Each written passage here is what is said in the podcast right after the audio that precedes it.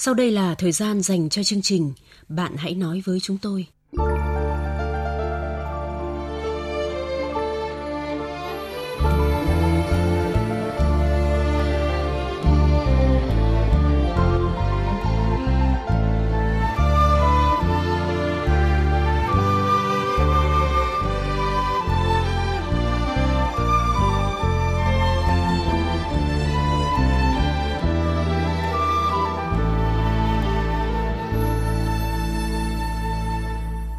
Các biên tập viên Châu Anh và Thu Hằng xin chào quý vị và các bạn.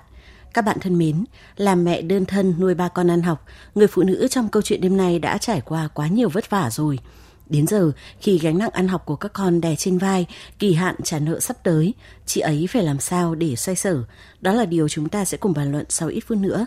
Nhưng trước hết, mời các bạn cùng nghe tiếp mục Điều Muốn Nói.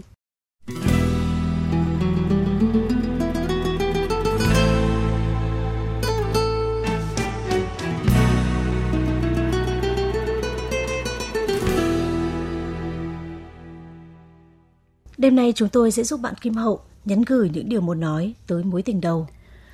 Gửi cậu, chàng trai của những ngày xưa cũ. Vậy là cũng đã ba năm rồi kể từ ngày chúng ta chẳng còn nhắc tên nhau đầy chiều mến thân thương. Ba năm kể từ ngày chúng ta chẳng còn đi chung một hướng. Và cũng từng ấy thời gian kể từ khoảnh khắc mọi thứ như đứng yên với tớ bởi cậu nói chia xa. Tớ đã từng coi cậu là cả thế giới, là những gì tưởng chừng sẽ mãi chẳng từ bỏ nổi. Tớ tình nguyện trao cho cậu những gì đẹp nhất, tinh khôi nhất của mối tình đầu. Tớ đã từng đặt chọn niềm tin và hy vọng, từng chỉ mong một cái kết vẹn toàn cho hai đứa. Tớ từng yêu cậu, yêu rất chân thành. Cậu có từng ngốc nghếch giống tớ ngày đó chứ? Đã từng coi tớ là tất cả hay chưa? Tớ của lúc ấy cũng vô cùng muốn biết câu trả lời. Nhưng với tớ của bây giờ, những điều như thế chẳng còn quan trọng nữa. Dù sao thì quá khứ cũng qua, Tất cả những ký ức đó cũng chỉ còn được gọi với cái tên kỷ niệm.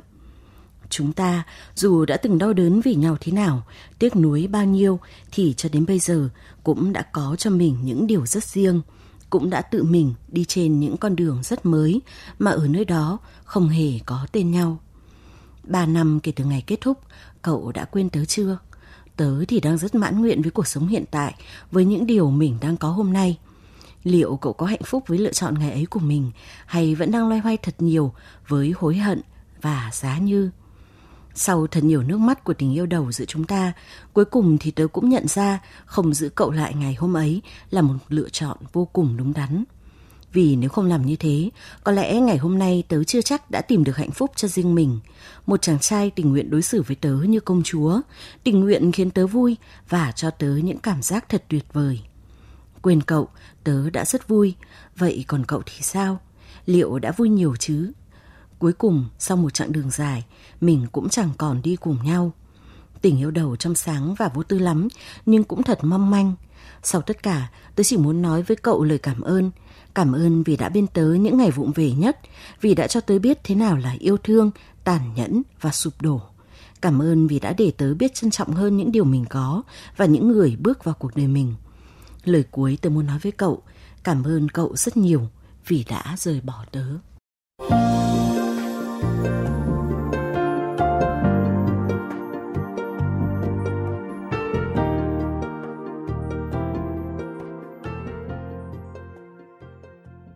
Các bạn thân mến, như đã giới thiệu ở phần đầu chương trình, đêm nay chúng ta cùng chia sẻ với người phụ nữ đang mang gánh nặng nợ nần. Trước khi góp ý, mời các bạn cùng nghe biên tập viên chương trình tóm lược nội dung câu chuyện.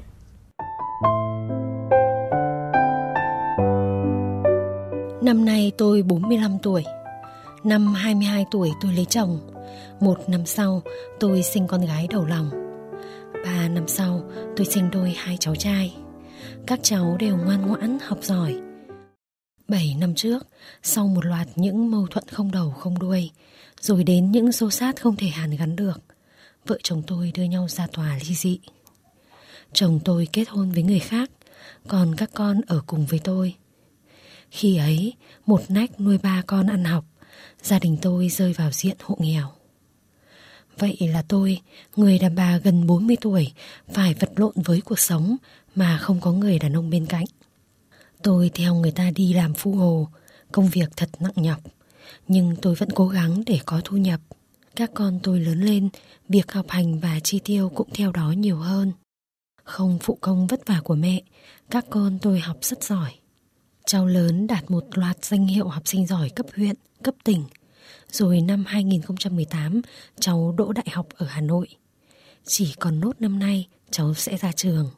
Cùng thời điểm đó, hai cháu sinh đôi đỗ vào trường chuyên của tỉnh, cách nhà 50 cây số. Chi phí học hành của các con cứ dần tăng lên, đôi vai tôi ngày càng nặng gánh hơn. Càng ngày tôi càng sợ những ngày mưa không có việc làm, hoặc những khi bị ốm, không thể làm việc được. Như thế tôi sẽ không có tiền để gửi cho các con. Niềm vui lại đến với tôi khi cháu thứ ba thi đỗ vào một trường đại học có tiếng. Cháu thứ hai đạt học sinh giỏi cấp 3 toàn quốc và được tuyển thẳng vào trường ngành an ninh. Thế nhưng, bên cạnh đó còn là nỗi lo lớn. Cháu thứ hai nhà tôi bị cận thị, không phẫu thuật chữa cận, thì cháu không thể vào được trường an ninh. Vậy là tôi phải vay ngân hàng 20 triệu cho cháu đi mổ cận. Kể từ ngày tôi cầm trong tay quyết định ly hôn, chồng cũ của tôi và bố mẹ chồng, anh chị em chồng không còn đoái hoài gì đến mẹ con tôi nữa. Họ coi như mẹ con tôi chưa từng tồn tại.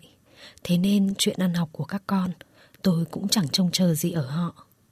Chớ trêu tay, năm ngoái trên đường đi làm về, tôi bị ô tô tông vào. Vụ tai nạn đã làm tôi gãy sáu xương sườn bên trái. Các con tôi khi đó đều đi học xa. Nhờ họ hàng giúp đỡ, tôi đã qua cơn nguy khốn. Thế nhưng tôi lại phải gánh thêm một khoản nợ nữa trên lưng. Tôi vay 30 triệu đồng để chữa bệnh, cộng thêm khoản vay cho các con đi học vẫn chưa trả được. Cả hai khoản đều sắp đến kỳ trả, mà tôi chưa biết làm thế nào. Tôi không dám nói với các con về chuyện nợ nần, vì tôi sợ chúng phân tâm việc học hành. Giờ tôi không biết mình phải làm gì với khoản nợ này nữa.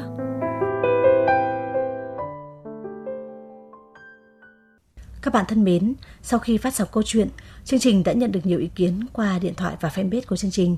Chúng tôi đã tổng hợp lại những ý kiến này để các bạn tiện theo dõi. Trước hết là ý kiến của bác Vũ Thị Lịch ở Bắc Giang. Tuổi em 45 rồi, em nuôi con độc thân thật là vất vả. Thôi đành cháo nóng hút vùng quanh, công lợ rã gần.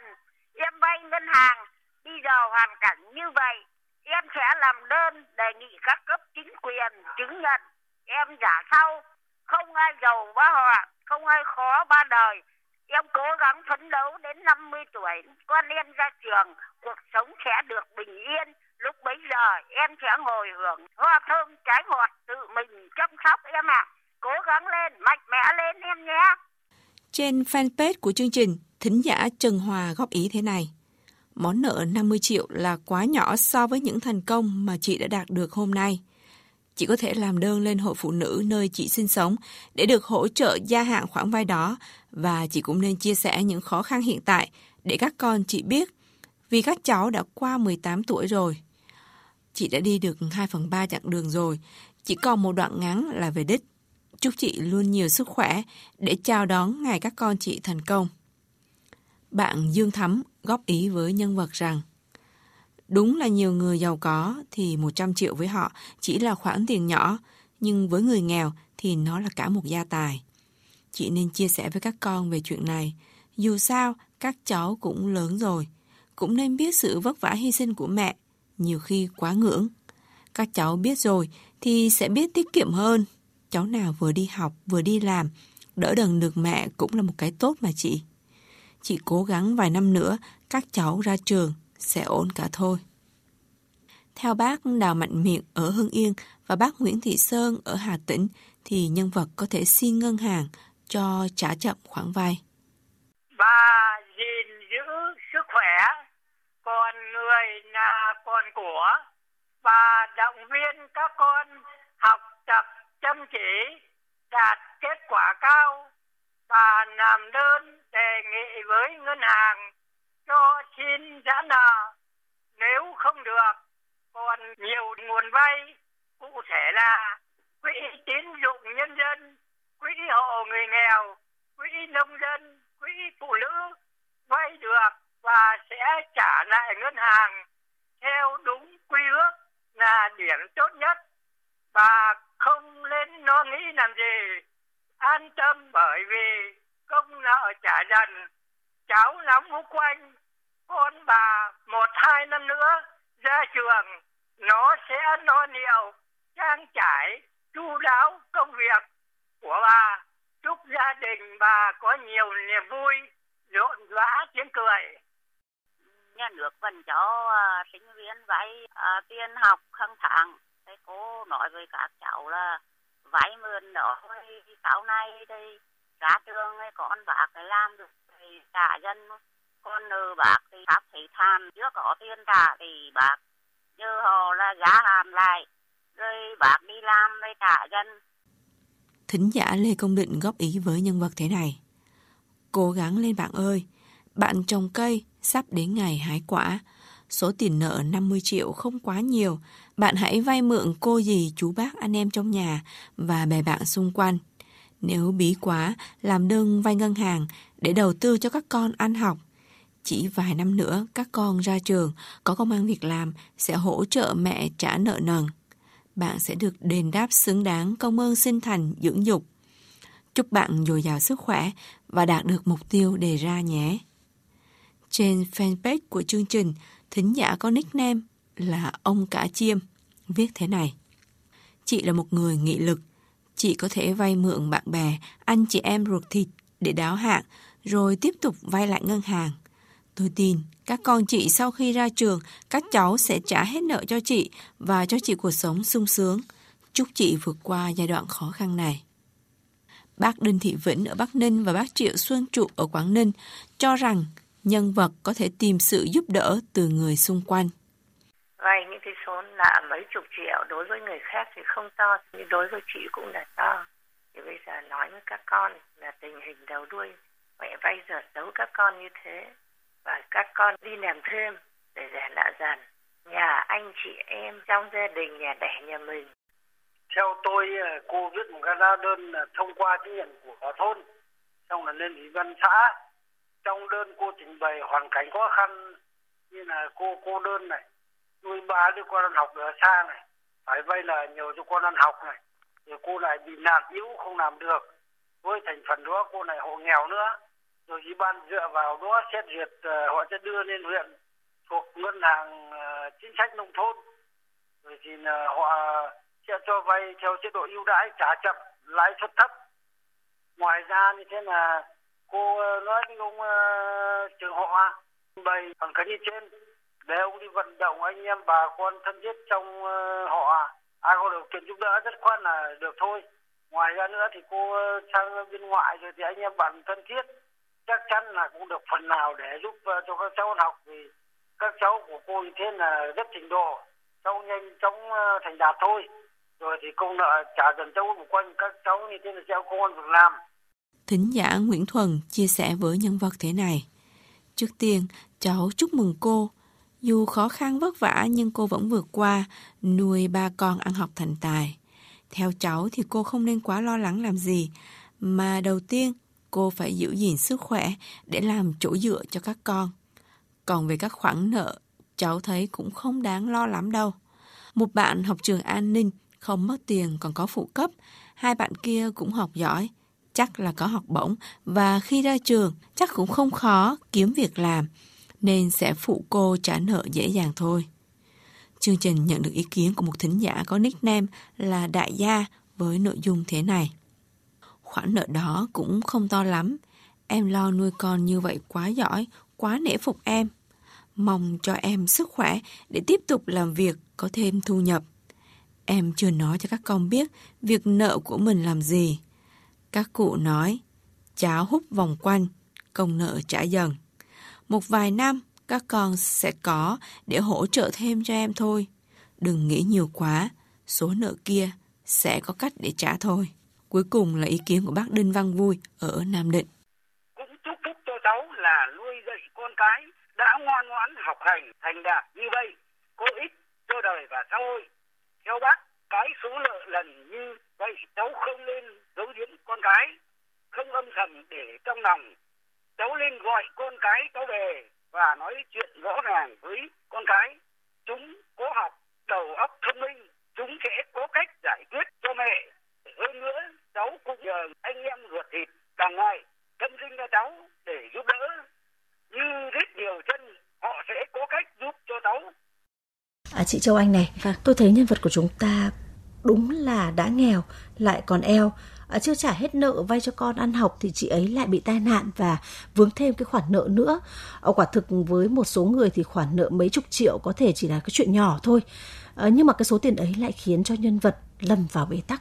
Vâng, đúng vậy chị Thu Hằng ạ. Vâng. Đã không có tiền lại có mắc nợ. À, tôi có thể hiểu là chị ấy đang cảm thấy căng thẳng, lo lắng như thế nào khi mà lâm vào tình cảnh này. Một mình phải gánh món nợ lớn, sắp đến kỳ hạn trả và chẳng biết phải xoay sở như thế nào, lại chẳng dám chia sẻ với ai vì sợ các con biết mà lo nghĩ nhiều ảnh hưởng đến việc học. Thế nhưng sức chịu đựng của con người có hạn, chẳng thể kéo dài mãi tình trạng này.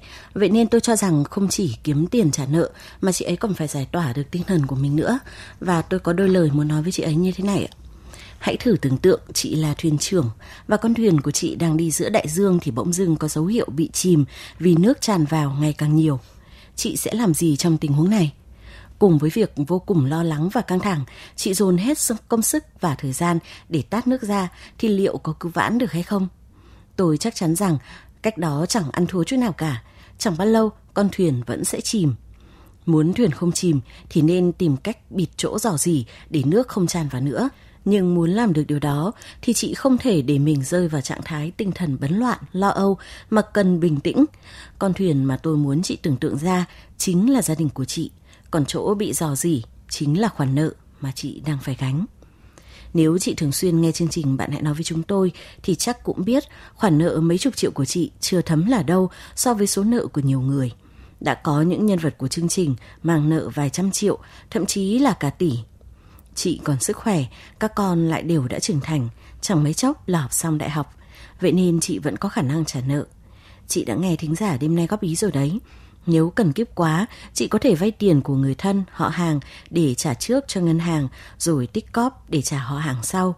Chị cũng có thể thử trình bày với ngân hàng về những khó khăn hiện giờ của gia đình chị để xem họ có thể gia hạn nợ cho chị không. Cũng có nhiều thính giả muốn hỏi số tài khoản của chị để giúp đỡ mẹ con chị phần nào.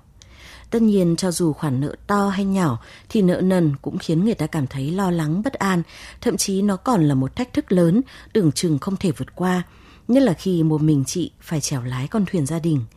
Vậy thì tại sao chị không chia sẻ gánh nặng ấy với các con? Chị sợ rằng chuyện này có thể làm các con chị phân tâm học hành, nhưng biết đâu đây lại là cơ hội để các con chị thể hiện sự trưởng thành của mình. Vì không nhiều thì ít, ai rồi cũng gặp phải trong gai, phải trải qua những biến cố thăng trầm trong cuộc sống. Chị không thể bao bọc các con suốt cuộc đời được. Khi biết những vất vả, những lo toan mà chị đang gánh, có lẽ các con của chị sẽ có trách nhiệm hơn với gia đình thì sao? Và hơn hết, dù các con chưa thể chung tay trả nợ, thì chị vẫn có thể nhẹ bớt nỗi lòng, không phải một mình ôm gánh nặng nữa. Muốn thoát khỏi cảnh nợ nần không thể trong ngày 1, ngày 2, nhưng mọi khoản nợ nần đều có thể giảm bớt được nếu chị đủ kiên nhẫn, cố gắng duy trì và ổn định cuộc sống cũng như trạng thái tâm lý của mình đôi khi ta muốn buông lời, mặc cho cuộc sống xa rời. Nhưng trái tim chưa bao giờ nguôi. Đường dài khi nào tới nơi, có lúc mỏi mệt ra rời. Nhưng niềm tin cho ta ngày mới từ trong tim thôi thúc lòng ta. Khẽ cất lên tiếng hát vòng xa hãy chiến thắng mọi gian khó. Hãy giữ mãi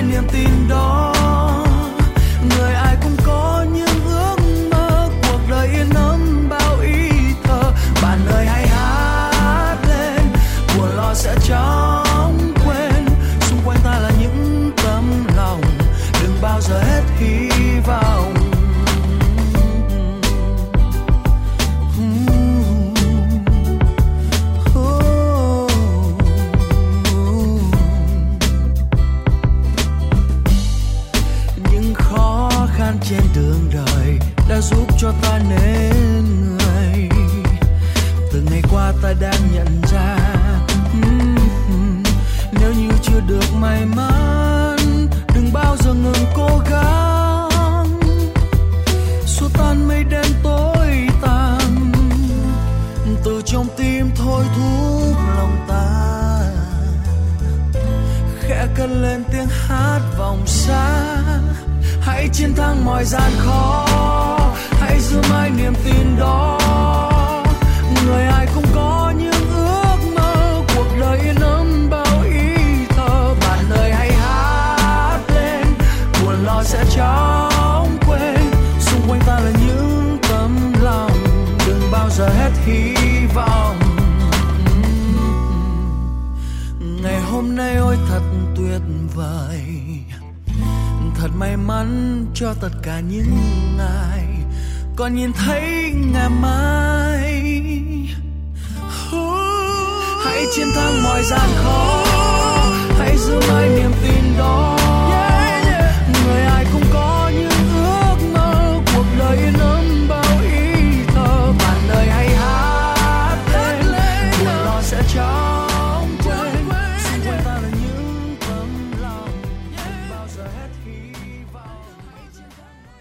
Các bạn thân mến, trước khi kết thúc chương trình, mời quý vị và các bạn cùng nghe câu chuyện mới để suy ngẫm và góp ý trong chương trình sau.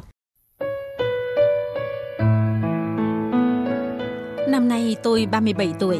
Tôi được nhận xét là cô gái ưa nhìn, nước da trắng, tính dịu dàng, thích du lịch khám phá, trải nghiệm. Nên trước đây tôi được rất nhiều người theo đuổi, trong đó có chồng tôi bây giờ. Anh hơn tôi 2 tuổi, là người tỉnh lẻ. Khi đó tôi thấy tương lai của anh thật mờ mịt. Hơn tôi tuổi, nhưng tính khí không chững chạc. Nên dù vài năm theo đuổi tôi vẫn chẳng thể yêu anh. Dù tôi không ưa, nhưng anh vẫn kiên trì cưa cầm. Đến nhà tôi hàng ngày, ngồi với bố mẹ tôi cả buổi tối nhiều năm trời.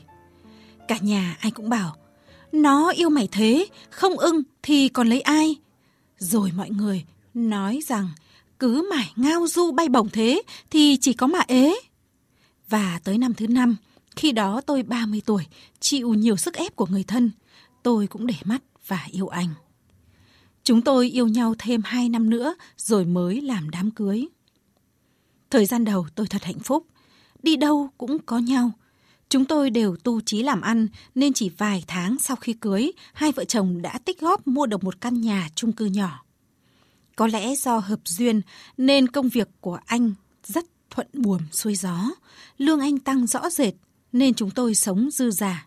Một năm sau, tôi đổi căn nhà rộng hơn và mua chiếc ô tô để vợ chồng thuận tiện đi làm và cũng là phương tiện để chúng tôi về quê. Vợ chồng cũng chẳng có kế hoạch gì mà hai năm sau ngày cưới cũng chẳng có em bé. Gia đình chồng có mỗi chồng tôi là con trai nên mọi người cũng mong có đứa cháu ấm bồng và tôi cũng rất sốt ruột. Khám ở nhiều nơi, thế mà ở đâu cũng kết luận sức khỏe của hai vợ chồng hoàn toàn bình thường. Tôi lại tìm đến thuốc đông y, ở đâu mách có ông thầy lang giỏi là tìm đến. Hàng ngày miệt mài sắc thuốc uống. Thấy tôi mong ngóng có con, anh động viên. Dù có xảy ra chuyện gì, có con hay không, thì anh vẫn luôn bên em, yêu em như ngày đầu.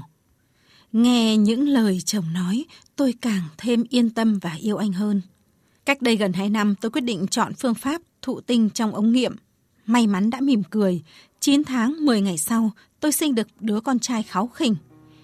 Cả hai họ nội và ngoại đều mừng. Vợ chồng tôi thật hạnh phúc. Anh luôn miệng nói lời cảm ơn vợ vì đã tặng anh món quà vô giá. Tôi thì chẳng còn gì để nói. Từ khi có con, thấy cuộc sống thật tươi đẹp. Vì những gì tôi cần trong cuộc đời đều đã có. Sau khi sinh con, chồng tôi được thăng chức, lương của anh rất cao, lên tới cả trăm triệu đồng. Và tôi vẫn cố gắng tiết kiệm với mong muốn sẽ có tương lai tốt đẹp hơn cho con và cả hai vợ chồng. Vậy nhưng, niềm vui ngắn chẳng tày gang. Cách đây nửa năm, khi đó con tôi cũng chỉ được 10 tháng tuổi, tôi đã phát hiện chồng tôi có người khác. Cô gái đó chẳng phải ai xa lạ, đó là nhân viên của chồng tôi. Tôi và cô ta khá thân thiết với nhau. Qua tìm hiểu, tôi biết được cơ quan chào mừng ngày thành lập. Vốn dĩ anh và cô gái đó hát hay nên được công ty giao tiết mục múa hát. Để buổi lễ diễn ra hoàn hảo, cả đội múa hát phải thường xuyên tập ngoài giờ. Hai người đã cảm nắng nhau. Đó là một cô gái chưa có gia đình. Anh thay đổi bất thường, đi sớm về muộn với lý do công việc bận. Kể từ khi tôi phát hiện hai người đã công khai mọi chuyện, chẳng phải giấu giếm như trước. Tôi rất sốc trước việc này nên cũng quyết định ly thân anh từ đó. Hiện con tôi chỉ mới hơn một tuổi nên tôi thương cháu không có bố và rất băn khoăn có nên nối lại tình cảm hay chia tay.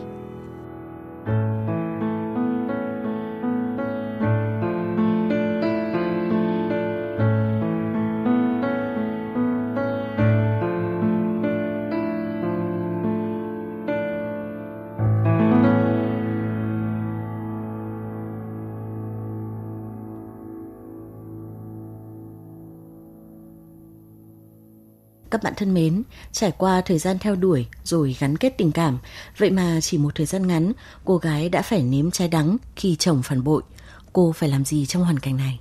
Các bạn có thể góp ý với nhân vật bằng cách gọi điện đến điện thoại 0243 934 1139 trong giờ hành chính. Cách thứ hai là gửi thư trực tiếp đến địa chỉ chương trình Bạn hãy nói với chúng tôi, Đài Tiếng Nói Việt Nam, số 4143, phố Bà Triệu, Hà Nội. Hoặc gửi thư điện tử đến địa chỉ nói với tôi vov2 a gmail.com. Lưu ý tên hộp thư viết không dấu. Cách thứ ba là viết bình luận dưới mỗi câu chuyện được đăng tải trên trang Facebook Bạn hãy nói với chúng tôi 96,5 MHz. Xin chào và hẹn gặp lại các bạn trong chương trình tiếp theo.